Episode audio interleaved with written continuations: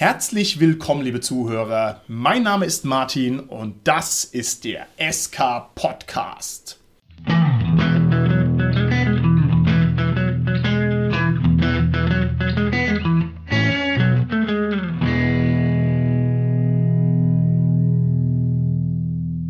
Bei mir heute im Studio sind meine lieben Gäste, der Richard, der Holger und die Tanja.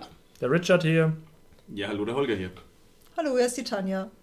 Mehr Begeisterung am Mikrofon, ihr Lieben, denn das Thema, über das wir heute sprechen, das hat's in sich. Wir reden heute über Geld, Geld, Geld. Und zwar nicht nur über irgendein Geld, das irgendwo auf dem Globus herumstreunert, sondern über Geld im Rollenspiel und noch sehr viel spezifischer über einen Job im Rollenspiel. Und zwar sehr viel spezifischer darüber, ob man für Spielleiten Geld nehmen kann. Das heißt, wir sprechen über Dungeon Master, die ihre Fähigkeiten gegen Geld zur Verfügung stellen.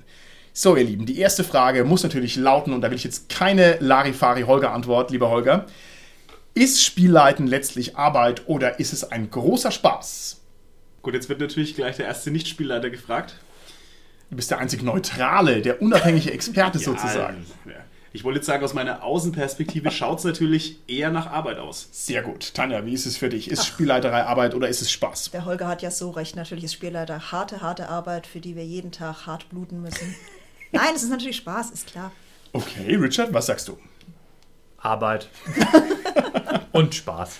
Oh, schon zwei Larifari-Antworten. Naja, das liegt also wieder an mir, die heißen Kartoffeln aus dem Feuer zu holen. Ich würde sagen, Spielleiten ist Arbeit, wenn ich mit der Taschenlampe unter der Bettdecke gefragt werde. Wir haben natürlich schon eine Folge darüber gemacht, wieso man Spiel leiten soll und dass es großartig ist. Nichtsdestotrotz ist die Spielleiterei nichts, die einem so völlig ohne weiteres zufliegt. Wenn es Spielleiter gibt, die das können, die gut improvisieren können oder die faul sind und sich deswegen ein bisschen mehr rausnehmen können, dann funktioniert es normalerweise deshalb, weil die schon sehr viel Erfahrung haben. Also, liebe Tanja, du bist ja jemand, der improvisiert gerne, ist es richtig? Jetzt verrat das nicht. Äh, ja, ich bin ein bisschen vorbereitungsvoll, muss ich gestehen. Ähm, und versuche das zu überspielen, indem ich improvisiere. Das hat jetzt hoffentlich keiner gehört, oder? Ich glaube, da hast du mir jetzt gerade die Pointe weggenommen. Ich wollte also dasselbe ebenfalls zu mir sagen. Ich bin äh, auch vorbereitungsfaul, beziehungsweise ich habe notorisch zu wenig Zeit. Aber der Punkt ist der, also bei dir, liebe Tanja, wüsste ich, dass du das gut könntest, weil du einfach schon sehr erfahren bist. Ne? Also auch das ist nichts, was jetzt so unmittelbar automatisch der Fall sein muss, dass die Spielleiterei einem so zufliegt, sondern normalerweise muss man sich schon vorbereiten. Und normalerweise, wenn es gescheit gemacht wird, merkt man auch den Qualitätsunterschied. Also ich persönlich merke das sehr, wenn ich einen Spielleiter habe, der sich tatsächlich mal hingesetzt hat oder auch nicht. Und ich kann es auch genießen. Also wenn ich merke, Spieler hat sich vorbereitet, ist das eine tolle Sache. Also würde ich jetzt sagen, es ist ein bisschen Arbeit und für Arbeit kann man theoretisch Geld nehmen. Wir werden gleich später noch den Bogen schlagen, wo das auf der Welt schon alles passiert. Ich würde gerne euch jetzt in der zweiten Einstiegsfrage fragen, wie schaut es aus? Wart ihr schon mal ganz persönlich in einer Situation, wo ihr gesagt hättet, also wenn ich jetzt einen Spielleiter hätte, da wäre ich auch bereit, dem ein paar Euro auf den Tisch zu legen für seine Leistung. Ich kam bisher nicht in die Versuchung, einen Spielleiter zu bezahlen, weil ich immer Spielleiter bin. wäre das nicht eigentlich gerade der beste Grund, dass du sagst, würde dich mal einer ablösen, dann wäre das, keine Ahnung, fangen wir doch mal niedrig an, 2 Euro wert. Ja, wenn du mal einen schönen Abend dich zurücklehnen könntest, ne, die Schlappen in die Ecke feuern und sagen können, hier, bespielleiter mich. Die 2 Euro ist es mir wert. 2 Euro ist es mir wert. ist ja sehr günstig. ja, wir fangen erst an. Das ist die erste Beatrunde, Holger. Wie ist es bei dir? Also auf den Teilaspekt der Frage, dass man bezahlen muss, würde ich jetzt mal Nein antworten. Aber natürlich hat man irgendwann schon mal das, so das Verlangen, in Anführungsstrichen, man braucht jetzt irgendwie mal eine Rollenspielrunde und man will jetzt mal spielen. Aber es gibt halt noch genug kostenlose Angebote hm. dafür. Also Online-Drachenzwinge, das kostet ja kein Geld. Okay, das heißt also, du würdest sagen, der Markt ist noch gut genug abgedeckt. Gut, wir werden später im Detail nochmal drüber sprechen, was es für Umstände geben kann, wo die Spielleiterei vielleicht einen höheren Wert hat als diese ja, frei verfügbaren Angebote, die es bisher gibt. Tanja, wie ist es bei dir? Hattest du in deinem Leben schon mal den Moment, wo du gesagt hättest, okay, ich muss runtergehen im Preis, wenn ich dich so angucke, diese 1,40 Euro das wäre es mir wert, wenn ich jetzt einen Spielleiter hätte. Ganz ehrlich, also das ist so ein Gedanke. 1,40, Tanja. Ja, aber das ist mir noch nie in den Sinn gekommen, 1,30. Rollenspiel für Geld zu machen, also oder BZW jemand Geld, weil das war immer irgendwie eine Spaßsache, also eine, man spielt halt zusammen und irgendwie ist der Spielleiter ja auch einer, der mitspielt und der ja auch hoffentlich Spaß dabei hat. Also deswegen wäre ich jetzt nie auf die Idee gekommen, dass ich jetzt sage, okay, der arme Spielleiter, der verdient jetzt eigentlich wirklich, dass ich ihm unglaublich viel Geld in die Hand drücke. Ne? okay. Also, Finde ich, ist eine legitime Antwort. Bei mir ist es ganz klar, ich würde auf alle Fälle in bestimmten Situationen des Lebens mal sagen, hier lege ich einen 20 auf den Tisch, meinetwegen auch mehr, wenn es sein müsste. Wenn ich dafür akkurat und präzise bedient werden würde, zum Beispiel, jetzt gibt es irgendwelche neuen Rollenspielsysteme, die ich mir halt gerne anschauen würde, möchte mich jetzt erstmal nicht selber einlesen. Wir sind ja gerade ein bisschen dabei, uns D&D zum Beispiel anzunähern. Warum jetzt nicht jemandem einen 20 geben, dafür, dass er mal einen D&D One-Shot raushaut? Also ich finde, das wäre das Geld auch wert. Oder wenn es irgendwie besonders aufwendig wäre, sagen wir mal Shadowrun neue Edition, ja, bevor ich mich da jetzt selber einlese, kann ich mich doch auch erstmal bespielleitern lassen. Also ich finde es nicht so sehr abwegig und ich könnte mir sogar oft vorstellen, dass mir das eigentlich das Leben erleichtern würde, wenn ich sagen würde, okay, heute muss ich mal nicht ran als Spielleiter, sondern heute macht es mal wer anders. Ich stelle die Frage nochmal mit einem anderen Spin. Jeder Hörer draußen an den Empfangsgeräten kann sich jetzt selbst die Hand aufs Herz legen und sich mal selbst fragen, ob das auf ihn zutrifft oder nicht. Und zwar würde ich gerne von euch wissen, haltet ihr euch ganz persönlich für gut genug, um Geld zu nehmen für Spielleiterei. Nehmen wir mal an, der Bedarf wäre da. Würdet ihr sagen, ihr seid gut genug, dass ihr sagen würdet, okay, mache ich oder nicht? Also da würde ich jetzt gerade mal wieder sagen, weil ich schon ja zugegeben habe, dass ich eigentlich nicht so viel Arbeit da reinstecke. Das wäre so ein bisschen, für mich wäre es komisch, mhm. weil ich ganz ehrlich sage, ich meine, ich stecke jetzt nicht überragend viel Arbeit rein und dafür dann auch noch Geld nehmen, dass ich so vor mich hin improvisiere. Uh. Also okay. ich glaube nicht, dass ich dafür gut genug wäre, jetzt zu sagen, hey, und jetzt zahlt mir noch ganz viel Geld dafür, dass ich mich eigentlich gar nicht vorbereitet habe. Ne? Okay, sehr bescheiden. Ja gut, da ich noch nie wirklich gespielert habe, würde ich jetzt mal sagen, natürlich bin ich gut genug. Lieber Holger, du musst es nur mit der richtigen Perspektive sehen. Ich meine, man bezahlt ja auch manchmal für Komödien und für Tragödien. Das heißt, ich würde ohne weiteres einen 20 auf den Tisch legen, ja, um zu sehen, wie du halt brutal scheiterst. Nein, um Gottes Willen. Das ist nur ein Scherz. Das würde ich natürlich erstens nicht tun, außerdem könntest du das auf alle Fälle. Aber die Frage war ja, wie du dich selber einschätzt. Also eher nicht. So, Richard, und jetzt will ich ein geschmettertes Ja hören.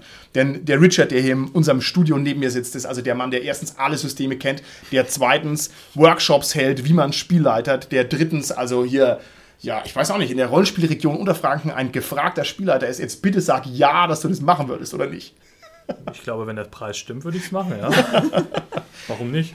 Nein, also ich denke schon, auf alle Fälle bist du erfahren genug und hast deine 500 Rollenspielsitzungen auf dem Buckel. Also das könnte man jetzt als Qualität auf alle Fälle bei dir abhaken. Jetzt mal von allen anderen Sachen unabhängig, denke ich schon, dass du dich qualifizieren würdest, ne?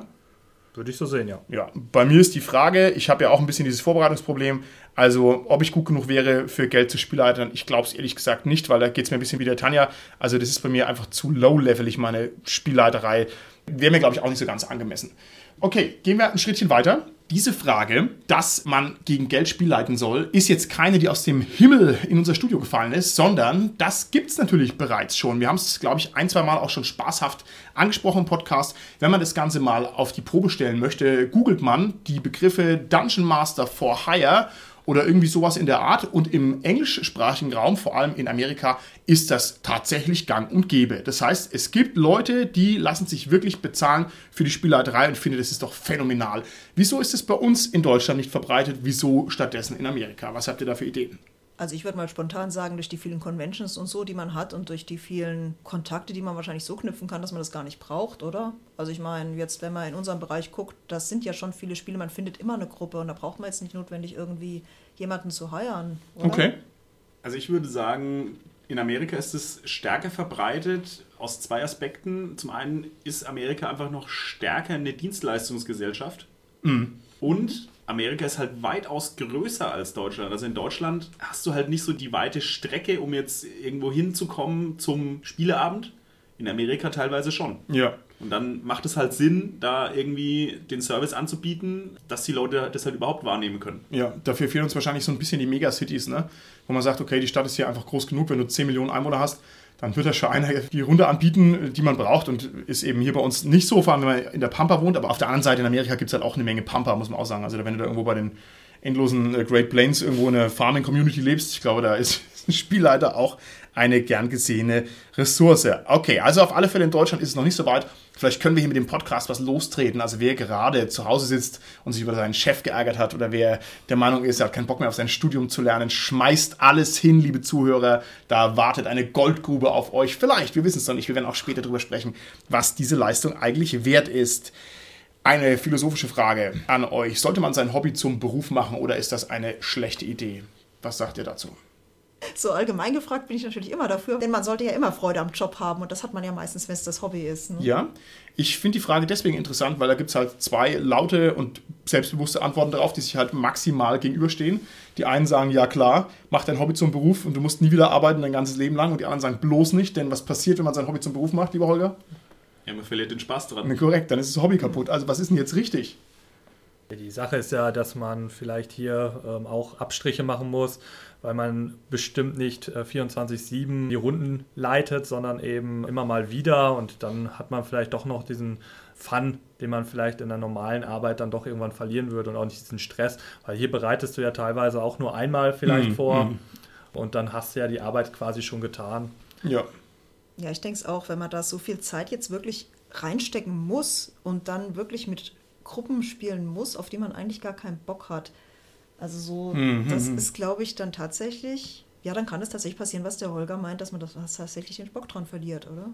Ja Ich- gut, aber das kann dir ja bei Conventions auch passieren, dass du Runden bekommst, wo du denkst, oh Gott, und das ist auch nur ein One-Shot. Also das sind dann so Sachen, über die du halt hinweg siehst. Ob du es jetzt dann bei denen zu Hause machst oder eben auf einer Con, ich denke, da unterscheiden sich die Sachen nicht so sehr.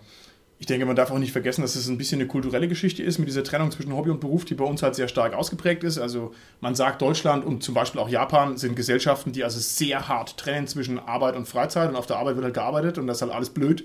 Und in der Freizeit macht man dafür alles, was irgendwie schön ist. Und in anderen Ländern ist wohl diese Trennung nicht ganz so extrem. Also ich könnte mir vorstellen, dass man hier als Amerikaner auch da ein bisschen mehr Spielraum hätte und ein bisschen mehr sagt, naja gut, das faced so ein bisschen ineinander über meine Freizeit und meine Arbeit. Ich könnte es mir hier nicht so recht vorstellen. Also ich hätte auf alle Fälle die Bedenken, dass ich mit einem Arbeitsethos und mit Leistungszwang und mit äh, Dienstzeiten und so weiter an mein Hobby ran müsste. Und ich glaube, das ist das Hobby sofort kaputt. Also wäre jetzt meine Vermutung. Ich weiß es nicht. Sehr pessimistisch. Okay, ich gehe mal ein Schrittchen weiter. Die große Frage muss natürlich auch lauten, wie schafft man es, mit Rollenspiel ein Vermögen von einer Million Euro zu erreichen? Lieber Holger, wie mache ich das? Indem man mit 2 Millionen Euro startet. Hervorragend, hervorragend. Der älteste Witz aller Zeiten, aber ich finde den immer wieder gut. Das ist nämlich die nächste Frage, also ob das überhaupt ein rentables Business ist. Wie kann man mit Rollenspiel überhaupt Geld verdienen? Also wie funktioniert es? Lieber Richard, sagen wir mal ein paar Möglichkeiten, wie am Ende nicht ein volles Buchregal und ein leerer Geldbeutel dasteht, sondern idealerweise ein voller Geldbeutel. Ja, du verlegst das, ne? Also Ja. du schreibst neue Abenteuer und äh, versuchst sie zu verkaufen. Okay, also das heißt, man geht auf die Seite des Produzenten rüber, produziert Abenteuer, verlegt Sachen. Wie schaut es mit den Conventions aus, lieber Richard? Ich frage einfach zufällig in deine Richtung. Habt ihr schon Zwergenhöhlen vollgeschaufelt mit den Golddublonen, die ihr eingenommen habt bei der MWC? Ja, aber Smoke gibt sie nicht wieder her. Nächstes lukrativ, ganz im Ernst, kann man mit der Convention am Ende 5 Euro Gewinn machen oder eher nicht? Wie schätzt du das ein? Ich glaube, das kommt auf die Convention an. Also auf der Pen-and-Paper-Basis würde ich behaupten, dass es eher schwierig ist. Aber gerade auf dem Lab-Sektor kann man definitiv Geld damit machen. Das zeigt ja Mythodea und die ganzen Ja. Großcons, dass sie damit halt wirklich einen Reibach machen. Okay, das ist jetzt was, da weißt du mehr als ich. Mythodea ist bekannt als größter LARP-Event in Deutschland, ist das richtig? Soweit ich weiß, ja. Ja, denke ich nämlich auch. Und ich meine, die können ja kein Verlustgeschäft machen, weil wenn es so groß ist und die verlieren irgendwie pro Kunde 20 Euro oder was, dann haben die halt ein Riesenproblem. Also das muss irgendwie rentabel sein, sonst würde das jedenfalls nicht laufen, denke ich mir mal so. Ja, die haben halt eine riesige Logistik, die dahinter steht. Ich glaube, das ist sogar eine ganze Firma, die das betreibt. Das ist keine einzelne Person mehr. Von daher gehe ich schon davon aus, dass das äh, lukrativ ist. Ja. Okay, wunderbar. Meine nächste Frage an euch wäre, qualifiziert sich das Spielleiteramt überhaupt als eine richtige Dienstleistung? Die Frage ist folgendermaßen gedacht. Und zwar, wenn ich eine Dienstleistung habe, dann muss die mir ja irgendwas bringen. Das heißt, es muss ja irgendwie für beide ein Gewinngeschäft sein. Der Spielleiter hat die Kohle, aber ich als Spieler muss jetzt auch irgendwas davon haben. Wenn man mal den Spaßfaktor oder sowas rausrechnet, gibt es echte Vorteile, die man davon hätte, wenn also jemand das Spielleiteramt übernimmt im Sinne einer Dienstleistung? Ja gut, man kann natürlich unglaublich viel Zeit sparen, wenn man sich nicht in irgendein System einarbeiten Ja. muss. Also dass man sagt, ich will jetzt Shadowrun mal kennenlernen und ich habe eine ganze Gruppe, die Shadowrun kennenlernen Ja. will. Und bevor sich jetzt einer da die ganze Zeit nehmen muss um das Regelwerk, dann schnappe ich mir doch lieber einen professionellen Spielleiter, der Ja. sagt, ich biete Shadowrun 5, 6, was auch immer jetzt gerade dann eben der Bedarf ist, biete ich an und dann heuere ich mir den und dann soll der uns das mal zeigen, wie das läuft. Ja, also richtige Zeitersparnis würde ich schon auch sagen. Das ist ein echter Vorteil. Also ich denke auch, dass die Convenience da einfach dahinter steht. Also das ist ja in vielen Bereichen einfach das Geschäftsmodell, dass man sagt, naja, ich Mhm. nehme Leuten die Arbeit ab. Und das ist für die die Convenience und dafür Ja. müssen sie Geld zahlen. Ja, das ist richtig. Mir wäre noch eingefallen natürlich die professionelle Höhe. Ne? Also genauso wie ich mir nicht selber mit der Schere vom Spiegel die Haare schneide oder halt nur im Notfall. Ja, wenn unser Podcast Money mal wieder völlig ausgegeben ist. Also eigentlich immer, ja. Äh, nee, äh, also was ich sagen wollte ist, Die professionelle Höhe wäre natürlich auch was, wiewohl es immer bei diesem Entertainment-Sektor immer ein bisschen so die Frage ist. Also, wie würde man jetzt festlegen, wer ein professioneller Spielleiter ist? Ich meine, es gibt ja keine Spielleiterinnung oder sowas, die dann den Meisterbrief, den Meistermeisterbrief ausstellt. Wow, wow, den hätte ich gerne, den Meistermeisterbrief. Äh, jedenfalls, das gibt es ja nicht. Also da wäre es schon ein bisschen schwierig, was jetzt da konkret dann die professionelle Höhe ist, die man erwarten könnte. Aber da können wir vielleicht später auch noch ein bisschen drüber sprechen. Ja, die professionelle Höhe kann ja durchaus in der Präsentation stecken. Also dass man sagt, da ist der professionelle Spielleiter, der für Props gesorgt hat, der quasi ein Riesenlager an Dingen hat, an äh, Figuren, an sonst was, was ich mir jetzt extra kaufen müsste mhm. oder sowas. Also dass ich so sage, okay, da weiß ich einen, da miete ich mir jetzt einen, der mit diesen gesamten Sachen ankommt und wir gucken uns das mal an und sagen, ja.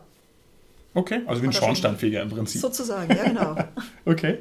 Vielleicht zäumen wir das Pferd auch zur falschen Seite auf, weil wir reden jetzt aus der Rollenspielsicht. Vielleicht ist es auch interessant, gerade diese Dienste an Leute anzubieten, die halt noch gar nicht mit dem Hobby in Kontakt geraten sind. Ah, okay. Dass man halt eben sagt, man macht einen Spielleiter für fünf Leute, die einfach Bock haben, mal was anderes auszuprobieren. Ja, ist interessant. Da hätte natürlich das Rollenspiel-Hobby mal wieder ein bisschen den Nachteil, dass es trotz allem natürlich nicht so bekannt ist. Ne? Also, so wie man auf seinen ersten Escape Room zugeht und gar nicht mal so richtig weiß, was es ist und zahlt erstmal blind, wäre das beim Rollenspiel natürlich irgendwie auch so. Ja. ja?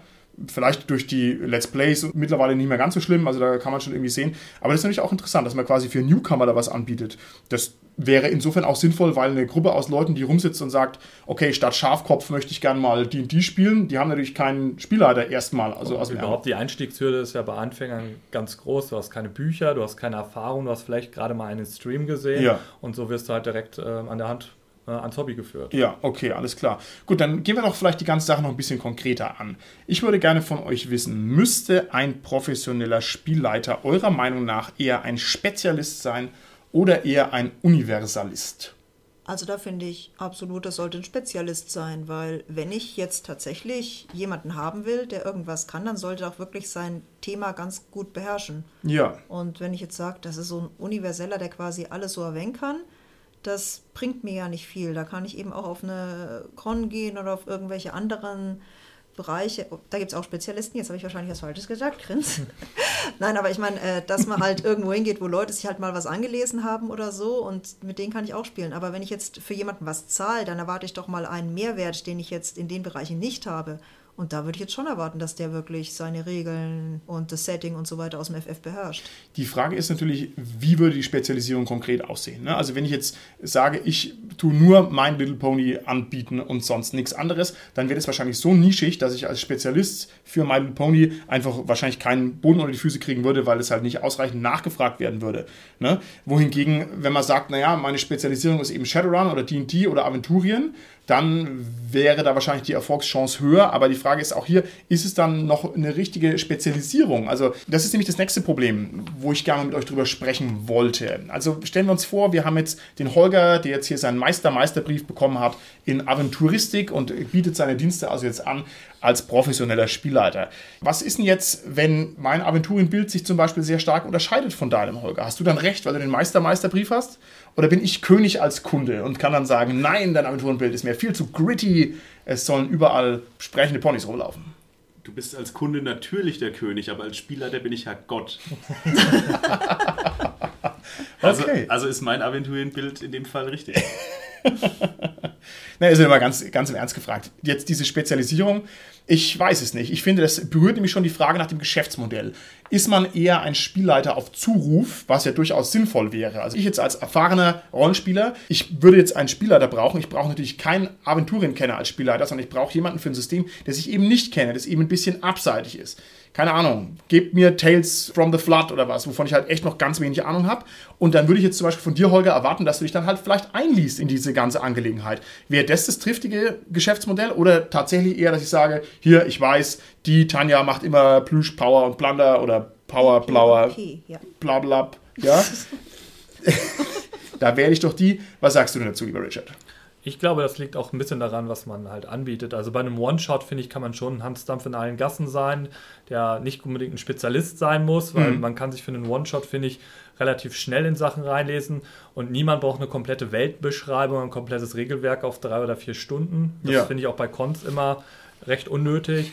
Aber bei Kampagnen, also wenn man halt ein Kampagnenmodell als Dienstleistung anbietet, dann sehe ich das wie die Tanja, da musst du auf jeden Fall spezialisiert sein und dein Setting auf jeden Fall, also Setting, Regeln und alles kennen. Ja, ja. Es schränkt einen natürlich auch ein bisschen ein. Also wenn ich meine Kampagne aus dem FF kenne, dann habe ich mich da sehr lange beschäftigt. Ich kann also nicht beliebig viele Kampagnen aus dem FF kennen, sondern dann bin ich halt darauf festgelegt, ne? was ja auch nicht gut ist. Wobei das jetzt natürlich eine interessante Frage ist. Also wenn man sich das Ganze mal überlegt, ich würde mir jetzt, was die Spezialistensache angeht, dann tatsächlich wieder ein bisschen widersprechen, weil der Richard gerade gemeint hat.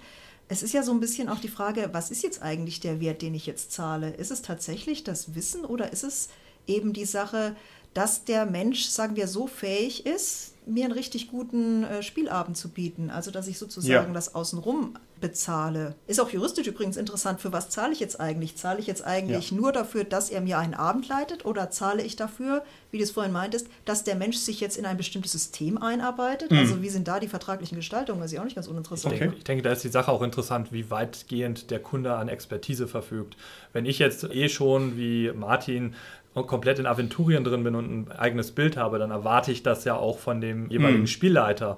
Wenn ich allerdings einfach nur sagen will, boah, leit mir irgendwas, von mir aus DSA und habe gar keine Ahnung von dem Setting, dann kannst du mir quasi auch was vom Pferd erzählen. Ich meine, da ist dann halt das Wissen zwar schön, wenn du mir erklärst, okay, es gibt die zwölf Götter und bla bla bla, aber halt nur das, was rudimentär wichtig ist. Da ist dann halt wirklich wichtiger die Atmosphäre, der Plot genau. und die genau. ganze Sache. Ja. Da ist das eigentlich egal, wann Borberat halt seine ganzen Sachen gemacht hat. Das interessiert in dem ja. Fall gar keinen. Ja, oder dass er eben da Stimmung, Musik, eben solche Props und weiß der gar nicht, was da reinsteckst und ja. sagst, das ist jetzt dann einfach ein wertiges Spiel, auch wenn die Regeln jetzt vielleicht nicht 100 pro richtig sind. Ja, ich finde, man kann das Ganze vielleicht ein bisschen eingrenzen auf eine Reihe von Kompetenzen, die man irgendwie benennen könnte. Also ich sage jetzt zum Beispiel mal, Setting-Kompetenz ist auf alle Fälle ein Kompetenzwert, der entweder hoch oder niedrig sein kann oder eben vor allem hoch genug sein muss. Man könnte wohl auf alle Fälle sagen, Regelkompetenz ist wichtig, auf alle Fälle Präsentationskompetenz, ne, dass man es eben gut rüberbringt. Dann müsste man auch noch die Kompetenz besitzen, in meinen Augen sich einzustimmen auf die Spielrunde. Das ist ja gar nicht so ohne. Auch da werden wir vielleicht noch ein bisschen drüber sprechen. Weil, was bringt es mir denn, wenn ich jetzt der beste Spielleiter bin für, was weiß ich, Katzen im Weltall, aber ich bin halt leider Gottes ein Tactician und hier der Holger ist halt ein Dramaturg, ja, der halt die Tränen rollen sehen will. Und ich will halt die Crits hochwürfeln sehen. Und das heißt, da wäre meine ganze Leistung, obwohl meine Setting-Kompetenz hoch ist, obwohl meine Regelkompetenz hoch ist, obwohl meine Präsentationskompetenz hoch ist, wäre es ja trotzdem ein Mismatch im Prinzip, ja, ein ganz tragisches Ding, lieber Holger, da müssen wir dran arbeiten. Ja, musst mehr dramaturgisch hier die romantischen Komödien. Ja, ja, endlich. Mit Katzen im Weltall. Aber nochmal weitergedacht. Ich meine, wenn ich mir jetzt mal vorstelle, das ist ein Geschäftsmodell, das funktioniert und ich hätte jetzt an fünf Tagen am Abend hätte ich jedes Mal andere Gruppen und ich würde ja. da zum Beispiel im Kampagnenmodus die Leute da durchbringen und zwar fünf unterschiedliche Gruppen. Ich meine, das ist ja ein Wahnsinns-Management-System, was ich da im Hintergrund ja. wirklich haben muss, um zu sagen, okay, bei denen habe ich die romantischen Komödien, bei den anderen habe ich die Tacticians. Ja. Hier sind die so und so. Also ich finde, das ist dann doch ein ziemliches Brett, was man da eigentlich haben muss. Ja, also Organisationskompetenz wäre quasi auch mit dabei, ganz ja. erheblich. Man muss sich das Zeug merken, wo waren die einen, wo waren die anderen. Also wenn man das so aufziehen würde, auf alle Fälle. Ne? Also jetzt, je mehr ich drüber nachdenke, da muss eine Innung her, die das ordentlich festlegt. Zum Thema aber nochmal Tactician und Strategist und wie sie alle halt heißen. Ich denke, das sind halt Dinge, die der Spielleiter von vornherein klar machen muss, vielleicht auch auf seiner Homepage oder wo auch immer ja. er sich bewirbt, äh, was er für ein Publikum anspricht, äh, in welche Richtung er geht, weil dann hast du ja gewisse Sachen halt schon natürlich vornherein geliefert. Ansonsten würde ich zum Thema sagen, Kampagnen ist auf jeden Fall schwierig. Also ich meine, jeder von uns, der Spielleitererfahrung hat, hat bestimmt schon mal mehrere Kampagnen am Stück nebeneinander laufen lassen. Eine funktioniert ohne weiteres, zwei ist schon herausfordernd und drei plus, wenn sie wirklich ohne Wertverlust stattfinden soll, ist halt auch mit Vorbereitung ein hartes Brett. Ja. Selbst wenn es der Beruf ist. Also vielleicht müssen wir trotzdem nochmal unsere gedanklichen Bilder ein bisschen sortieren. Also dieses amerikanische Spielleiten gegen Geld kann ich mir nicht so richtig vorstellen, aber ich könnte mir vorstellen, dass man vielleicht unterscheiden könnte den New Yorker professionellen Spielleiter, der also jeden Abend eine andere Gruppe hat, einfach weil er in der Großstadt ist, und halt dann den Spielleiter irgendwo in den Rocky Mountains, der halt eine einzige Spielrunde quasi bedient, permanent. Also wenn man das mal so als extreme Gegensätze einfach mal nimmt, ich glaube, das wäre also ein völlig anderes Anforderungsprofil, was natürlich auch andere Anforderungen entsprechend dann stellt. Ich stelle es mir durchaus auch sehr schwierig vor, dieses Gruppenhopping zu machen. Auf der anderen Seite, wenn jemand ein professioneller Meister ist, ja meine Güte. Also bitte, ich meine, es ist ja dann seine Leistung, dass er das macht. Richard, du hast gesagt, er müsste sich vorher ein bisschen einfühlen auf die Spielrunde. Ne? Man müsste es im Vorfeld vielleicht klären. Habe ich dich da richtig verstanden? Ja, oder du machst es direkt klar auf deiner Präsentation. Ich meine, du präsentierst dich ja irgendwo am Anfang, ja. damit die Leute überhaupt auf dich aufmerksam werden. Und da sagst du zum Beispiel, ja, bei mir ist Strategie unheimlich wichtig Ja. und Dramaturgie eher zweitrangig. Ja. Und dann weißt du ja, oh, das ist jetzt mein Klientel, ich bin halt voll der Stratege, ich Ja. finde Dramaturgie auch nicht so wichtig, Ja. dann bist du ja bei mir richtig. Okay, hoffentlich klappt es. Und zwar heißt es nämlich, dass du implizierst, dass die Leute den Rollenspiel-Lingo drauf haben. Also du hast jetzt natürlich schön neutral gesagt, ne? aber wenn ich jetzt hergehe und sage, wir spielen narrativistisch, ja okay, was heißt das jetzt konkret? Ne? Das ist auch schwierig. Oder wir spielen taktisch herausfordernd, das kann halt entweder Battlemat-Geschiebe sein oder das kann halt auch einfach nur fiktiv taktisch sein, ohne dass da jemals ein, ein Würfel rollt. Also ist auch nicht so ganz so einfach. Ne? Man müsste das dann auch irgendwie vorschalten oder analysieren. Da kann man ja diese schönen Bewertungen machen, die man auf den Spielekisten so hat, so mit Punkten. Das ist geeignet für Improvisierer und für Tacticians und so. Das ne? finde ich sehr das schön. kann man direkt übernehmen, denke ich. Dieses eins. Abenteuer macht fünf Punkte Spaß oder drei oder nur ein Punkt Genau. Spaß. Okay, finde ich auch sehr gut. Finde ich auch sehr gut. Okay, also das wäre auf alle Fälle interessant, beziehungsweise irgendwie wohl auch schwierig zu lösen in meinen Augen. Jedenfalls müsste man sich da noch genauere Gedanken drüber machen. Also, wie stellt ihr euch denn den professionellen Rollenspieldienstleister vor? Ist es jemand, der zu euch nach Hause kommt und euch bespaßt? Oder ist es jemand, der euch einlädt in sein ja möglicherweise perfektes Rollenspielwohnzimmer? Boah, das ist fies. Wow, ich denke, es geht doch eigentlich beides, oder? Also als erstes hätte ich jetzt mal spontan erwartet, der Typ kommt natürlich zu uns, weil ich meine, der soll uns ja bespaßen und hat dann möglichst auch das Zeugs dabei. Ne? Mhm. Okay. Aber natürlich, wenn der so einen richtig geilen Dungeon anbietet, also wow, so, so Escape Room-mäßig, Ja, so ja, mit ja. allen Props und allem, das, das wäre natürlich auch cool. Also da wird man vielleicht auch für zahlen. Ne? Okay. Also ich denke, das sind beides Geschäftsmodelle, die nebeneinander existieren können, weil natürlich brauchst du ab und zu mal irgendwie den Pizza-Lieferservice. Ja. naja, ne? Ja, klar. Oder du willst halt dann doch mal zum guten Italiener gehen und dann gehst du natürlich in das Restaurant rein. Also das, wie gesagt, kann beides nebeneinander existieren. Es hat auch beides so ein bisschen Vor- und Nachteile. Mhm. Wenn der zu dir kommt, dann kann er natürlich nicht so extrem viel mitnehmen. Ja. Ja, aber es ist halt für dich mehr convenient. Aber wie, wie gesagt, es kommt ein bisschen darauf an, was du halt willst, weil wenn du dann zu dem in das perfekte Spielzimmer gehst, dann kann er natürlich auch irgendwelche abgefahrenen Sachen vorbereiten. Also der kann dann wirklich sowas vorbereiten wie, ja, und jetzt greif mal unter deinen Stuhl und dann hast du da halt irgendwie, keine Ahnung, ne, die, die blutige Waffe, was weiß ich. Oh, Also. Wo gibt's sowas? ja, das ist halt genau das. Also das wäre beides gut. Ich stelle mir das vor, wenn ich jetzt hier professioneller Spielleiter bin und ich muss halt zu irgendwelchen komischen Leuten in die Bude rein. Stellt euch mal so einen schönen Messi-Haushalt vor und man setzt sich aufs Sofa und da ist dann irgendwie die Katze unterm Kissen schon seit drei Wochen oder was. Ah, ja, Bindest du direkt zum Spielen ein, das ist dann professionell. genau, das ist ein Prop. Äh, hoffentlich ist es ein Prop. Nee, ich weiß nicht, also alles so seine Herausforderung. Oder andererseits, man stellt sich vor, man hat jetzt hier das perfekte Rollenspielwohnzimmer und jetzt kommt halt hier die Bagage rein und sagt, was, was ist denn hier unterm Stuhl? Gehört das dazu? Knackt. Ja. Also auch nicht so ganz ohne. Ich sehe da noch ein anderes Problem. Ich denke, wenn man eine Dienstleistung betreibt, gerade vielleicht sogar für ein Hobby, was eher nischig ist, ist es, glaube ich, erstmal einfacher, zu den Leuten hinzugehen und sein Hobby anzubieten. Nebenbei, ich denke auch in Amerika wird das der Fall sein, vielleicht die Anfahrtsstrecken, um halt irgendwo hinzukommen. Es ist doch einfacher, wenn eine Person zu denen fährt, als fünf Personen zu einem. Ja. Je nachdem, wo man halt auch wohnt. Ich meine, das hat halt immer mit Entfernungen zu tun. Wenn halt alles in einer Stadt ist und alles recht gut mit den öffentlichen Verkehrsmitteln anbindbar ist, dann ist das vielleicht gar kein Problem. Aber wenn man halt dann doch irgendwie gucken muss, man braucht ein Auto, sind halt doch 30 Kilometer, hm, hm, hm, Zugverbindung Ja, ist ja. schlecht. Ja, also das finde ich schon, müsste man auch mal mit einbringen. Aber natürlich ist es bestimmt besser, wenn man bei einem vorbereiteten Spielleiter direkt zu Hause ist. Der hat natürlich wirklich mehr Möglichkeiten als vor Ort. Aber ich glaube, für einen Spielleiter ist es dennoch einfacher, wenn er zu den Leuten fährt und nicht, weiß ich, dann noch die Leute unterhalten muss. Wobei der professionelle Spielleiter, wir gehen jetzt davon aus, dass es ein funktionierendes Geschäftsmodell natürlich irgendwie auch seinen Radius vergrößern muss, weil ich meine, der wird wie Ja. viele Abenteuer vorbereitet, Ja. wird er haben. Ja. Ist ja wie Escape Room, du kannst das Abenteuer auch nur eigentlich einmal spielen. Ne? Ja. Also denn, du bist so eine Freak-Runde, die ein Abenteuer 50 Mal spielen will, ne? was ich sehr strange finde.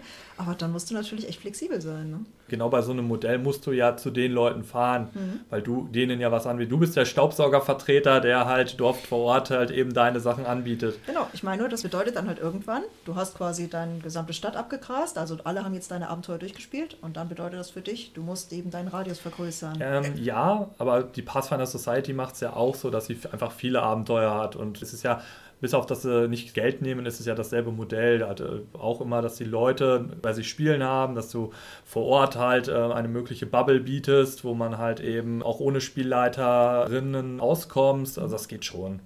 Okay. Jetzt, wo du das so schön sagst mit dem Staubsaugervertreter, lieber Richard. Das Gegenmodell zu dem Staubsaugervertreter wäre natürlich der Rollenspiel-VIP, ja, die Rollenspiel-Celebrity. Also man stellt sich das so vor wie beim Zahnarzt, wo du anrufst und sagst, du hättest gerne einen Termin, dann sagt die schon, nee, wir nehmen bloß Privatpatienten. Tschüss. Ja, das kann ja auch sein, dass du dann sagst, ich würde das so gern mitspielen und der ist so toll und in seinem Rollenspielzimmer ist so gut. Ja, was habe ich da letztens abgebrochen unterm Stuhl? Das war so großartig. Und dann, also es könnte auch kippen, dass man da also eine bessere, mächtigere Position bekommt, entsprechend dann vielleicht auch ein bisschen mehr verdient. Und jetzt sind wir hier schon bei dem nächsten Themenbereich, der natürlich angesprochen werden muss. Also, was ist das Ganze wert? Was ist es wert, wenn man einen richtig professionellen Rollenspieldienstleister hat, der seine Sache gut macht, auf den man sich verlassen kann? Was zahlt man dem? Was haben wir denn für Vergleichsgrößen? Escape Room, wenn man jetzt das Beispiel nimmt, dann hat dort einen festen Preis und der Ja. wird dann ja durch die Gruppe irgendwie geteilt. Oder je nach Region ist es vielleicht auch anders. Ja, der Klassiker, auch wenn ich es immer ein bisschen humpelig finde, sind halt Kinobesuche. Ja. Also Kinobesuch ist aktuell bei 12 bis 15 Euro so ungefähr. Wahnsinn, wie teuer das geworden ist, ey, meine Güte. Und Escape Room war bei 20 Euro so ungefähr, so mal als grobe Hausnummer. Na, kommt auf an, wie viele Leute mitmachen. Ja. Also im Grunde kannst du immer sagen, du landest bei so ungefähr 100, 120 Euro oder sowas. Ah, okay. 20 Euro pro Person, denke ich, ist ein guter Durchschnittspreis für den Escape Room, um Ja. das anzusetzen. So. Okay, vielleicht kennen wir auch die ganzen hochwertigen Escape Rooms bloß noch nicht, wo halt nur die VIPs und die Celebrities rein dürfen. Ich möchte noch was reinwerfen, was das vielleicht noch ein bisschen besser widerspiegelt. Also der Kinobesuch, ja, sehe ich auch so ein bisschen. Das ist natürlich eine feste Zeit, also ungefähr zwei Stunden für einen festen Betrag. Ja. Ich würde jetzt reinwerfen, sowas wie ein Kabarettbesuch. Ja. Also wo wirklich ein Entertainer auch eine feste Zeit Ja. dir bietet. Wieso gehst du nicht den Schritt weiter und sagst, der müsste Handwerkerlöhne kriegen, der Spielleiter? Ich meine, der kommt her, das ist seine Lebenszeit, die weg ist. Was zahlt man einem Elektriker? 60 Euro die Stunde? Sag ich jetzt mal einfach aus dem Hut gezogen. Das kannst du nicht hinhauen. Wieso soll der nicht verdienen? Fünf Stunden mal 60 Euro sind 300 Euro am Abend der Spielleiter. Wenn das entsprechend hochwertig ist, kann das durchaus der Fall sein. Ich würde für den Anfang halt 20 Euro pro Person Mhm. ansetzen, weil dann hat er ja trotzdem, also wir gehen jetzt mal von einer groben Länge so drei Stunden aus, Ja. Spielabend, das ist, denke ich, akzeptabel. Okay? Dann hat er bei fünf Leuten 100 Euro, drei Stunden, das sind immerhin 33 Euro die Stunde, ist ganz okay. Ist ganz okay, ja. Ich weiß es nicht. Also ich finde, man muss es immer ein bisschen von der anderen Seite auch sehen. Was würde ich denn dafür zahlen wollen? Also ich bleibe jetzt mal bei der oberen Extrem, bei dem Handwerker-Vergleich. Also das heißt, 60 Euro die Stunde heißt 300 Euro am Abend. Hieße dann, man müsste das ja wieder runterteilen. Das heißt, man würde sagen, fünf Spieler, dann habe ich wieder 60 Euro pro Nase. Dann hätte ich für, also für die ja, drei, vier Stunden Spiel dann entsprechend so auch wieder was 15 bis 20 Euro die Stunde. Habe ich es richtig gerechnet? Nee, doch. Egal. Unsere Zuhörer draußen sind alles kompetente Geisteswissenschaftler, die weit über den Zahlen stehen, wie der Adler über dem Wurm. Also was ich damit eigentlich sagen möchte, das wäre mir zu teuer. Aber mir sind halt auch die Handwerker zu teuer, wenn ich ehrlich bin. Und da ärgert es mich halt auch immer, dass das so teuer ist. Und da kann ich es nicht durch fünf teilen, was ich für Handwerkerrechnung habe. Also Tja, aber Martin, da du nicht handwerkern kannst, ne, bist du nur mal darauf angewiesen. Ne? das stimmt, das stimmt. Und die Notlage ist natürlich eine andere. Wenn das Wasser nicht mehr fließt, dann braucht man den Handwerker fertig, der hilft halt alles nichts und da ist man dann auch bereit, jeden Preis zu zahlen. Auf der anderen Seite, wenn meine Sehnsucht nach D&D so hoch ist, dass ich es halt gar nicht mehr aushalte, ja, wer weiß es. Um jetzt das Ganze ein bisschen aus der Blödelei wieder rauszunehmen. Wenn man ein bisschen rumgoogelt, gibt es natürlich auch eine große Preisspanne. Wir haben jetzt zum Beispiel mal gefunden 11 Euro pro Stunde. Das finde ich ist ein interessanter Preis. Das hieße dann, der Spielleiter würde auch so ungefähr sich auf den Fuffi zu bewegen am Abend, so je nachdem, was dann genau bei rumkommt. Und dann das so runtergebrochen, wieder pro Mitspieler, keine Ahnung, 10 bis 15 Euro für den ganzen Abend. Das wiederum würde dem Kinobesuch ähneln. Und da ist aber natürlich ein Rollenspielabend ein guter ist besser als ein Kinobesuch. Also wenn es ja gut ist, ne? also wenn es richtig Bock macht und den ganzen Abend, dann finde ich, ist es das auch wert. Ich hätte eigentlich gedacht, er kriegt mehr, wenn ich ehrlich bin. Also Aber Aber- keine Celebrity. war möglicherweise keine Celebrity. Genau, das ist der Punkt, denke ich nämlich, weil ich meine, wenn man halt anfängt mit diesem Business und wenn sich das tatsächlich irgendwie etablieren wird oder sowas, dann hast du natürlich wahrscheinlich so eine Grundbasis von Leuten, wo du nur so, Ja. nur Anführungszeichen, 11 Euro irgendwie die Stunde oder sowas zahlst, aber wenn du halt dann einen hast, der halt schon entsprechend Namen hat, so der Pavarotti des Rollenspiels oder sowas, dann zahlst du halt mal locker so 200 Öcken, dass der auch nur für eine Stunde reinkommt und dich durch so ein UK durchtreibt. Ne? Okay, das könntest du sein, der Pavarotti des Rollenspiels. Mit einem Meister-Meistertitel. Ich kann aber nicht so gut singen. Also was mir jetzt gerade noch einfällt, das gibt es ja teilweise schon auch mit höherpreisigen Sachen. Also dass man zu den Celebrities in Anführungsstrichen hingeht, nämlich bei Kickstartern oder bei Crowdfunding-Aktionen für neue Systeme. Da ist ja meistens irgendwie das höchste Stretch-Goal Spielrunde beim Schreiber. ja, ja. Und wenn er keine Zeit hat, dann gibt es ja bloß eine signierte Postkarte. Ja, für 400 Euro. Oder was kostet die, Richard? 400 Euro so ungefähr? Ja, das kann man schon 200 bis 400 Euro. Ich meistens Ja. natürlich mit den Büchern inklusive, aber das kostet schon. Und du musst halt dafür auf eine gewisse Convention fahren. Also Ja. der kommt nicht nach Hause. Okay, aber kann man das irgendwie so abtrennen und feststellen, okay, das ist sozusagen der Kickstarter-Bereich und so und so viel ist dann das, Das Ding sind- Mehrwert? Oder? Das sind halt quasi die höheren Sachen. Du hast Ja, ja, am. Anfang hast du ja die Bücher, dann kommen die limitierten Bücher als nächste Preissteigerung und dann kommt irgendwann halt die Runde mit den limitierten Büchern oder so, halt nochmal als größte Preissteigerung. Das sind dann natürlich auch immer nur fünf Plätze frei. Manchmal bieten sie es aber auch zweimal an, weil sie merken, dass halt das doch gut läuft. Okay. Ja, das ist halt schon schönes okay, aber es Geld. ist meistens wirklich der eine Bonus drauf, dass man wirklich das beziffern kann. Ja. ne? Okay. Jetzt muss man dazu natürlich sagen, da zahlt man aber dann tatsächlich auch eher für dieses Privileg mit dem Kreativen was zu tun. Also nicht so sehr für den Spielleiter Dienstleistung, die da drin steckt. Also das ist dann eher so, dass man sagen kann, ich habe mit dem und dem was gespielt, ne? also mit dem Erfinder der Welt, mit dem Erfinder von was auch immer der Kickstarter gerade ist. Insofern weiß ich nicht, ob man das direkt anlegen kann, aber es ist natürlich trotzdem eine schöne Vergleichsgröße, was so spitzentechnisch quasi theoretisch drin ist. Also, hm, hm, hm, hm. rechnen wir es mal nochmal von der anderen Seite an. Man stellt sich vor, man möchte jetzt also groß rauskommen. Liebe Studenten zu Hause an den Empfangsgeräten, wenn euch euer Fach nervt, schmeißt es einfach hin. Ja, wir haben hier das Geschäftsmodell für euch. Vielleicht, ja. Und zwar, weil es nämlich die Frage ist, wie viel Geld könnte man denn sinnvollerweise mitnehmen? Also wie oft in der Woche kann man denn abends eine Spielrunde leiten gegen Geld? Das heißt also, man muss auf Zack sein, man muss wach sein, man muss da sein, man kann nicht sagen, ich habe keinen Bock, äh, es ist gerade Fußball-Länderspiel, man muss es durchziehen. Wie oft geht es, lieber Holger? Was meinst du? Vorausgesetzt, das ist jetzt mein Hauptberuf. Ja, Ja, dann sollte das schon fünf Tage die Woche gehen ja, eigentlich. würde ich nämlich auch sagen. Das geht fünf Tage die Woche. Also vor allem, wenn es halt so eine Abendsession ist. Da muss man ja auch wieder sagen, die Zeitspannen, wie lange Leute Rollenspiel spielen, das geht ja weit auseinander. Man denkt immer, man hat irgendwie so einen Modus und das ist der normale Modus. Also wir spielen immer eher kurz, weil wir halt keine Zeit haben und irgendwann in die Falle müssen und so. Aber es gibt nach wie vor Leute, die treffen sich nachmittag um 15 Uhr und spielen halt einfach mal zwölf Stunden durch oder so. Das könnte ich nie mehr machen, aber wenn das natürlich das Spielgefühl ist, das könnte man selbstverständlich keine fünf Tage die Woche durchhalten. Ja, das ist vor allen Dingen der Punkt. Ich meine, wann wäre denn diese Nachfrage? Und ich kann mir eben nicht vorstellen, dass die Leute das wirklich nur unter der Woche machen wollen, wenn sie am nächsten Tag wieder zur Arbeit, zur Schule, zur Uni Ja. müssen. Also ich denke, da wirst du wahrscheinlich dann ganz gewaltig auf Wochenendarbeit umschalten müssen, ne, wenn du das wirklich Ja. konsequent durchziehst. Ne? Okay. Hm, Würde ich jetzt nicht unbedingt sagen, weil du kannst ja unter der Woche dann auch kürzere Runden, haben wir ja Mhm. gerade schon gesagt, machen. Und da würde dir vielleicht sogar der professionelle Spielleiter ein bisschen helfen, weil der dann stärker darauf achtet, vielleicht, dass das alles in der entsprechenden Zeit passiert. Ja, ja. Weil so hast du immer dieses Vorgeplänkel, Nachgeplänkel. Ja. äh, Also, weil es ja in Anführungsstrichen nichts kostet, Ja. wenn du die normale Runde hast. Und wenn du jemanden dafür bezahlst, dann nimmst du das ja ernster vielleicht. Und dann konzentrierst du dich da auch stärker drauf und dann hast du halt diese Konzentrierung drauf. Das ist, ich habe nur drei Stunden Zeit, aber dann ist es genau in den drei Stunden und da passiert auch das, in Anführungsstrichen, auch was ich will. Es sei denn natürlich, der professionelle Rollenspieldienstleister geht zwischen dreimal eine Dreiviertelstunde auf die Toilette. Was theoretisch passieren kann. Das kriegt der eiskalt abgezogen, ist doch klar. Da tickert nebendran die Uhr. Also, wenn man es mal ein bisschen durchrechnet vom Zeitaufwand her, also ich würde mal sagen, maximal eine halbe Stunde Fahrt rechnet sich wahrscheinlich noch. Darüber hinaus vermutlich der Sprit zu teuer, weil den ja alle auch bezahlen müssen. Dann muss man als Spielleiter selber eine Viertelstunde früher aus dem Haus raus, wie es halt so ist, muss seine Schuhe anziehen, was weiß ich. Also man hat ein bisschen Reibungsverlust am Anfang. Dann wird man wohl eine Viertelstunde Reibungsverlust haben, wenn man da zur Tür reingeht. Also es geht ja nicht in derselben Sekunde los und ich muss immer meine Tasche hinstellen, einmal Hallo sagen, einmal sagen, hier sind die Figurenblätter oder sowas. Das heißt, da wird man auch nochmal eine Viertelstunde abziehen müssen. Das heißt, man hat eigentlich schon mal eine Stunde verballert, bevor es eigentlich losgeht. Und dann, ja, muss ich sagen, drei Stunden Spiel unter der Woche, okay. Und dann nochmal eine Dreiviertelstunde, bis man wieder zu Hause ist. Wenn wir vielleicht wieder großzügig eine Stunde rechnen, dann wäre das im Prinzip ein Einsatz von fünf Stunden inklusive Fahrt für eine relativ kurze Sitzung. Ne? Und das wäre jetzt ja nur das Spielen an sich. Jetzt rechnest du mal, dass du natürlich Abenteuer vorbereiten musst, dass du am besten mehrere hast, dass du dich auf die Leute einstimmen musst, dass du Props besorgen musst, dass du den ganzen Steuerkram machen musst. Mhm. Also da ist schon ein Brocken, was da auf dich zukommt, wenn du sowas wirklich professionell betreiben willst. Das stimmt. Wir hatten bei unserer Recherche gesehen, wie das andere professionelle Spielleiter machen. Da hatten wir zum Beispiel einen Fall, wo man auswählen konnte, ob man gerne One-Shots spielen will oder gerne Kampagnen. Und da gab es tatsächlich einfach eine breite Palette an One-Shots und an Kampagnen zum Auswählen. Ich glaube, das war D&D, Richard, ne, was wir vorhin uns angeguckt haben. Ja, D&D 5. Und es war so ungefähr Bandbreite, so neun Kampagnen. Und ich kenne jetzt die Namen von den D&D-Kampagnen nicht auswendig, aber es waren so die kleinen und mittelgroßen und so weiter. Ne? Die bekanntesten eigentlich, ja. Ja, also das heißt, der hat sich die Sache nicht selber ausgedacht.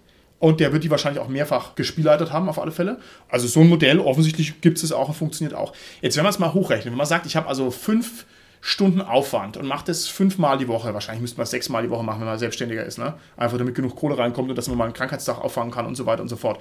Was würde man dann verdienen? Also würde man dann jeden Abend einen Fuffi mit heimnehmen? Nach Steuern wahrscheinlich eher weniger? Oder müsste ich dann mehr nehmen? Oder wie rechnen wir das durch, liebe Tanja? Oh Gott. Na gut, wir hatten ja gerade gemeint, also 50, äh, wenn du halt mit so und so vielen Leuten spielst, bist ja bei Pi mal Daumen vielleicht 150 oder so, was Ja. du am Abend mitnimmst. Mit Steuern und so weiter. Da hast du natürlich Abzüge ohne Ende, darfst noch deine Versicherung und sonst was, du bist Ja. als Selbstständiger dann dran. Puh, also ganz ehrlich, ich glaube nicht, dass sich das richtig rechnet. Ja, vor allem, wenn wir jetzt hier sagen 11 Euro die Stunde, ne? Ist Ja. auch bei 5 Stunden sind es nur 55 Euro am Abend. Ist auch nicht so mega viel, ne? Also da musst du schon ganz schön kratzen, dass du ein paar Euro dann zusammen hast. Also müsste man wahrscheinlich mehr Geld nehmen. Also so reicht es wahrscheinlich nicht. Also man muss wahrscheinlich pro Nase eher 20 bis 25 Euro nehmen, was die halt gerade noch bereit sind zu zahlen. Ein bisschen Sprit musst du halt auch abziehen. Also ist schwierig. Oder halt als Nebenjob das Ganze machen. Ne? Oder als Nebenjob. Das heißt, so wie wir, wir stehen also immer zu viert als A Cappella-Band auf der Bühne den Tag über und abends wird dann noch ordentlich gepodcastet. genau. So ist es. Ja, wir haben immer noch unsere gestreiften Matrosenanzüge an, während wir hier gerade im Studio sitzen. Tja, so ist es. Okay, dann würde ich sagen, gehen wir weiter zum Bereich der Konkretionen und ich stelle euch noch ein paar Fragen, wo ich gerne eure Meinung dazu wüsste. Und zwar würde ich gerne von euch wissen, was könnte man denn grundsätzlich von einem Spielleiter erwarten, der für seine Leistung Geld nimmt. Also stellt euch mich vor in seiner allerschlechtesten Form. Ich komme zu spät, ich komme rein und sage, Entschuldigung, ich habe nicht nur die Figurenblätter vergessen, sondern das Abenteuer irgendwie war auch weg und so weiter und können wir nicht lieber Fernseh gucken stattdessen. Also das wäre sagen, absolute Nullpunkt, ja. So dürfte es nicht sein. Was müsste man davon ausgehend wenigstens erwarten, was müsste ein professioneller Rollenspieldienstleister leisten? Er sollte zumindest mal den Vertrag erfüllen. Das tust du in dem Moment schon mal gar nicht. Wieso, ne? ich bin doch da. Ja, toll, aber du leidest ja nicht. Und ich glaube nicht, dass die Dienstleistung darauf hingeht, dass du da bist. Der ne? Elvis Presley, der Ja, muss okay. auch nicht singen. Wenn der natürlich reinkommt und ich lieg kreischend am Boden und falle in Ohnmacht, dann habe ich fünf Stunden lang wahrscheinlich eine total geile Ohnmacht gehabt, weil Elvis Presley zur Tür reingekommen ist. Aber trotzdem habe ich dafür nicht ernsthaft gezahlt. Oder? Nein, ich stimme dir natürlich zu. Also auf alle Fälle müsste man erwarten, dass der also konsequent seine Zeit erfüllt, dass der also Spiel leitet. Das ist ja eigentlich eine triviale Aussage, das ist ja klar. Aber die Frage ist, was, was ist denn darüber hinaus noch so eine Grundausstattung, die man erwarten könnte? Müsste der die Figuren vorbereiten, auf Wunsch auswürfeln und äh, Figurenblätter mitbringen und die jedem in die Hand drücken? Könnte man das erwarten oder ist das irgendwie schon luxuriös? Was sagt ihr dazu? Auf Conventions sollte jeder Spielleiter auch Figurenbögen dabei haben, also vorgefertigte, einfach damit das Spiel ja auch viel schneller vorangeht, weil die Charaktererschaffung dauert ja in Ja. den Spielen ja teilweise viel zu lang. Okay, finde ich gut. Was noch? Er müsste natürlich Ahnung haben von der Spielwelt. Das heißt, er müsste einigermaßen eingelesen sein. Das ist jetzt schon wieder die Frage, was ist es für eine Spielwelt? Kann man sich da überhaupt tief einlesen? Also wenn man jetzt irgendwie TCC spielt, da ist erstmal schwierig, weil es so diese Sword and Sorcery Welten sind, die eigentlich keine richtigen Welten sind, wenn man nicht gerade Langmar spielt oder sowas. Aber Aventurien, gut, da müsste man jetzt schon, ja, schon dickerer Brocken, den man hier zu kauen hätte. Könnte man, glaube ich, auch erwarten. Jetzt gehen wir mal ein bisschen in diese Grenzbereiche. Wie regelfest muss der Spielleiter sein? Was sagt ihr dazu? Also er müsste meiner Meinung nach zumindest die kompletten Grundregeln kennen. Wäre mir zu wenig, sage ich dir ganz ehrlich. Also nehmen wir mal Shadowrun. Ja, wenn ich jetzt meinem Spielleiter 25 Euro auf den Tisch lege, dann erwarte ich, dass der weiß, wie die Matrix funktioniert, im Gegensatz zu mir, der es eben immer noch nicht weiß und jetzt eine komplette Edition lang nicht begriffen habe. Zum Glück kommt eine neue Edition. Bin gespannt, wie es dann weitergeht. Ob ich es jetzt mal kapiere oder ob ich bis Shadowrun 7 warten muss. Aber das würde ich tatsächlich erwarten. Also ich meine, der müsste auch nicht nur die Kernregeln, sondern mindestens den Speckgürtel um die Kernregeln, den Regelspeckgürtel müsste der auch noch drauf haben. Wobei die Matrix in Shadowrun ja eigentlich zu den Grundregeln gehört. Also ich meine, von einem Shadowrun-Spieler, der erwarte ich natürlich, dass er Gut. Regen, Magie und äh, Matrix kapiert hat. Also Okay. ansonsten ist er kein Shadowrun-Spieler. Nein, ne? da hast du recht, da stimme ich dir zu. Dann ist nur mein Dilettantismus. Das, was mich jetzt hier auffällt, ich dachte jetzt natürlich ein bisschen diese ganzen Supplementbände, die dann jeden Regelbereich immer nochmal vertiefen um eins. Eigentlich würde ich das auch gern haben von meinem Spieler. Da ist es zu viel verlangt, lieber Holger. Du kennst die vielen Shadowrun-Bücher. Das Problem bei diesen ganzen Fragen ist ja immer, was habe ich bestellt? Wenn ich jetzt natürlich bestellt habe, ich will mal Shadowrun kennenlernen, Ja. da ist es natürlich schön, wenn der jetzt alle Detailregeln kann, aber Ja. ich nutze die ja gar nicht aus, weil ich sie ja nicht kenne. Okay. Wenn ich natürlich auch schon seit 20 Jahren Shadowrun-Profi bin und mich einfach mal bespaßen lassen will, Ja. dann sollte der natürlich mindestens genauso viel wissen wie ich. Würdest du auf mich als Shadowrun-Hochstapler hereinfahren? Du würdest sagen, wie geht denn eigentlich hier die Matrix? Und ich, würfel einfach ein W6. Geschafft. Oder so, ja, weil du weißt es ja nicht. Okay, da haben wir schon ein Geschäftsmodell. Das tun wir dann nach der Aufnahme, tun wir das dann mal weiter entfalten. Also wenn ich der bezahlte Spielleiter wäre, dann würde ich auf jeden Fall probieren, mich in alle Systeme, die ich anbiete, weil das sind ja eben Systeme, die ich auch kann, so weit reinzulesen, dass ich wirklich regelfest bin. Ja. Ob ich jetzt die Regeln für Mischsprengstoffe unbedingt kennen muss, halte ich Ja. jetzt für irrelevant oder irgendwelche Optionalregeln, die irgendwo an den Haaren herbeigerufen sind, finde ich auch unnötig. Aber eben diese ganzen wichtigen, wesentlichen Regeln, die solltest du auf jeden Fall beherrschen. Schön, dass du die Mischsprengstoffe ansprichst. Auch diese Granatenregeln waren bisher immer eine Verkrampfung, dass man es nicht ausgehalten hat. Aber Granaten sind Grundregeln. Ja. Wir sprengen doch nicht. Okay, Ja, hervorragend. aber das sind wir, glaube ich, wieder bei dem, was vorhin der Richard auch gesagt hatte. Ich meine, dass ich definiere, was ich für eine Dienstleistung anbiete. Und ich meine, wenn jetzt der Richard hier als Universalist tatsächlich sagt, ich biete quasi die Grundabenteuer oder ich biete Grundlagen an von System ABCDE, dann weiß ich, dass ich da jetzt eben nicht die Spre- Mischsprengstoffe erwarten kann, sondern dass ich halt dafür ein cooles Abenteuer eben auf dem Level der äh, Grundregeln sozusagen erwarten kann. Also ich denke, das definiert sich ja eigentlich durch dem, was der Spielleiter anbietet. Ich gelobe hiermit, ja, vor unseren treuen Zuhörern draußen an den Empfangsgeräten, dass ich mir ab sofort bei jedem Rollenspiel, egal was es ist, erstes Kapitel mit den Mischsprengstoffen durchlese. Dass ich also Spezialist werde, Rollenspieldienstleister, Spezialist für Mischsprengstoffe. Ich könnte so ein Stuntman sein, ja? Das heißt, du bist halt der, der Shadowrun die Kernregeln hat. Und wenn dann plötzlich die Mischsprengstoffe drankommen, dann rufst du mich als Stuntman und dann setze ich dich. Dann will ich ja was abhaben von deinem Geld. Das Einzige, was ich bei Mischsprengstoffen brauche, ist ein Taschenrechner, weil in der vierten Edition war da ein Wurzelzeichen mit involviert. Yay! Yay! Großartig. Wurzelzeichen. Philosophisch. ja. Großartig, großartig. Ich schiebe die Frage noch ein bisschen weiter, bevor wir uns hier bei den Mischsprengstoffen ungebührlich lange aufhalten. Und zwar würde ich gerne von euch wissen, musst ihr ein maßgeschneidertes Abenteuer verfassen? Ich bin jetzt hier schon im Bereich der Luxusleistungen. Also ist es jetzt grundsätzlich was, was man erwarten würde? Ich sage jetzt hier, ich bestelle mir hier den Holger, den Pavarotti des Rollenspiels. Ja? Würde ich dann von dem erwarten als Luxusleistung, der schreibt mir mein maßgeschneidertes Abenteuer. Ich sage ihm, ich hätte gerne was mit Katzen und ich hätte gerne was mit Weltall und ob er diese beiden Sachen nicht vielleicht irgendwie zusammenbringen kann. Ist es eine sinnvolle Dienstleistung, die man erwarten kann oder ist es abgehoben? Weil dann hat er halt einen Aufwand schlagartig von sechs Wochen, die er halt braucht, um mir mal ein maßgeschneidertes Abenteuer zu schreiben und dann kann ich ihm halt auch gleich einen Tausender rüberschieben oder was auch immer das wert ist. Für das entsprechende Geld wäre das wahrscheinlich machbar. Aber das halte ich für eine sehr utopische Anfrage Ja. eigentlich, weil das fällt ja eigentlich schon wieder aus diesem Spektrum raus, weil das ist ja genau, ja, da bist du ja Rollenspielredakteur dann schon wieder. Ja, wiewohl auch da muss ich sagen, die Realität belehrt einen gerne eines Besseren. Als wir uns jetzt hier schlau gemacht haben, war natürlich gleich im Angebot des professionellen amerikanischen Spielleiters drin. Wenn ihr das Abenteuer lieber so und so und so haben wollt, dann sagt es uns einfach. Ja, das war jetzt nicht, schreibe mir mein maßgeschneidertes Abenteuer, da hast du völlig recht. Aber da hieß es gleich, wenn ihr mehr Kampf haben wollt, sagt es halt. Ja, wenn ihr keinen Kampf haben wollt, dann sagt es halt auch. Also das heißt, die gehen schon drauf ein und irgendwie kann man das ja auch erwarten. Und die Frage ist halt, wo ist denn dann die Grenze, was man eben erwarten kann an Angebot und wo nicht. Ich weiß es nicht. Aber Abenteuer Maßgeschneider schreiben ist wahrscheinlich sehr viel. Wie schaut es denn aus mit den Miniaturen? Die nächste Luxusdienstleistung. Also, wenn wir vier Orks spielen, ist es, glaube ich, einfach, dass der vier Orks mitbringt, aber es ist halt immer anders. Also ich spiele natürlich immer den romantischen Komödianten, nämlich einen Halbling, Halbelf. Und der Holger spielt immer einen Halbbarbaren, Halb, Halbling. Und die Miniaturen gibt es halt einfach nicht. Muss er die mitbringen oder nicht? Oder legt er dann Würfel hin? Kann ich das erwarten, dass ein professioneller Rollenspieldienstleister Miniaturen mitbringt? Kann ich erwarten, dass er sie vielleicht anmalt? Also Miniaturen finde ich jetzt nicht, dass das eine Grundleistung wirklich ist. Äh, Würfel vielleicht, aber doch keine. Ja, aber eine Miniaturen, Luxusleistung. Also, Eine Luxusleistung. klar. Gut, das hängt auch vom Spiel ab. Für D&D brauchst du ja eigentlich Miniaturen. Ja. Ich sag mal, eine Grundausstattung sollte da sein, dass man halt irgendwie generische Helden vielleicht hat und die typischen Monster, dass man das darstellen kann auf der Battlemap. Ja. Ob man dann jetzt sagt, ich habe jetzt hier, keine Ahnung, die abgefahrene Figurenidee oder das ist meine Figur und ich will jetzt genau die Miniatur dazu haben. Ja. Das ist dann schon eine extreme Luxusleistung natürlich. Okay. Ja, aber wenn wir davon ausgehen, dass der Spielleiter eh die Charakterbögen dabei hat, dann stellt sich die Frage nicht, weil dann weiß er, welche Figuren Ja, er dafür ja. braucht und die kann er dann dementsprechend auch präparieren. Oder wenn er keine Figuren benutzt, sondern nur Pappaufsteller, selbst die könnte er präparieren. Ja. Jetzt können wir natürlich auch sagen, es kommt wieder so ein bisschen auf das allgemeine Setup an. Also wenn ich jetzt zum Beispiel ein Rollenspieldienstleister bin, der gerade Hausbesuche macht, ja, und ich bin also in einer ärmlichen Gegend. Jetzt bin ich natürlich ein breitschultriger Typ. Und wenn ich jetzt hierher komme und dann sagt also einer meiner Spieler, ja, aber da, wir hatten doch Miniaturen ausgemacht, und dann nehme ich hier die Tüte Gummibärchen raus, leck eins an, klebe das Gummibärchen auf die Battlemat und sage, hier ist es. Noch Fragen? ja, vielleicht kommen wir damit durch, ich weiß es nicht. Bist du der Pavarotti des Rollenspiels oder nicht? nein. Ich glaube, deine Google-Bewertung wird ziemlich schnell schlecht, aber Verdammt, ich habe Google nicht bedacht. Genauso ist es. Okay, gut. Dann gehen wir noch ein bisschen weiter.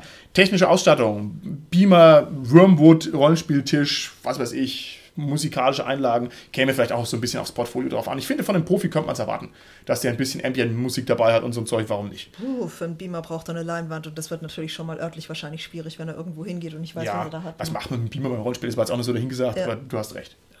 Andererseits auf jeden Fall, wenn er Musik benutzt, muss er natürlich für die Musik sorgen. Er kann ja nicht davon ausgehen, dass die irgendeine Anlage zur Verfügung haben ja. oder dass sie äh, gut erreichbar ist. Das heißt, das würde ich auf jeden Fall davon ausgehen, dass er natürlich keinen Wormwood-Tisch die ganze Zeit mitbringt oder unbedingt einen Wormwood-Spielleiterschirm für ja. 1000 Dollar oder so mitnimmt. Das glaube ich nicht. Andererseits, wer die Waren kennt, der wird auf jeden Fall dann staunen. Ne? Ja, ja. Das wäre natürlich wieder was für den Pavarotti des Rollenspiels. Der könnte sich sowas rausnehmen. Ich hingegen würde sagen, nachdem ich also mein Gummibärchen angelegt und auf die Battlemat geklebt hätte, würde ich sagen, und jetzt macht Waldgeräusche, ihr Loser. Ja, und dann müssten die das halt machen. Bis ich halt dann um 24 Uhr gezwungen bin, das Haus zu verlassen, weil dann der Vertrag endet. Aber bis dahin hast du das Rollenspiel Bootcamp durchgezogen. ja. ja, also so stelle ich mir das jetzt jedenfalls ähm, nicht mehr vor. Sonst, ähm, ja.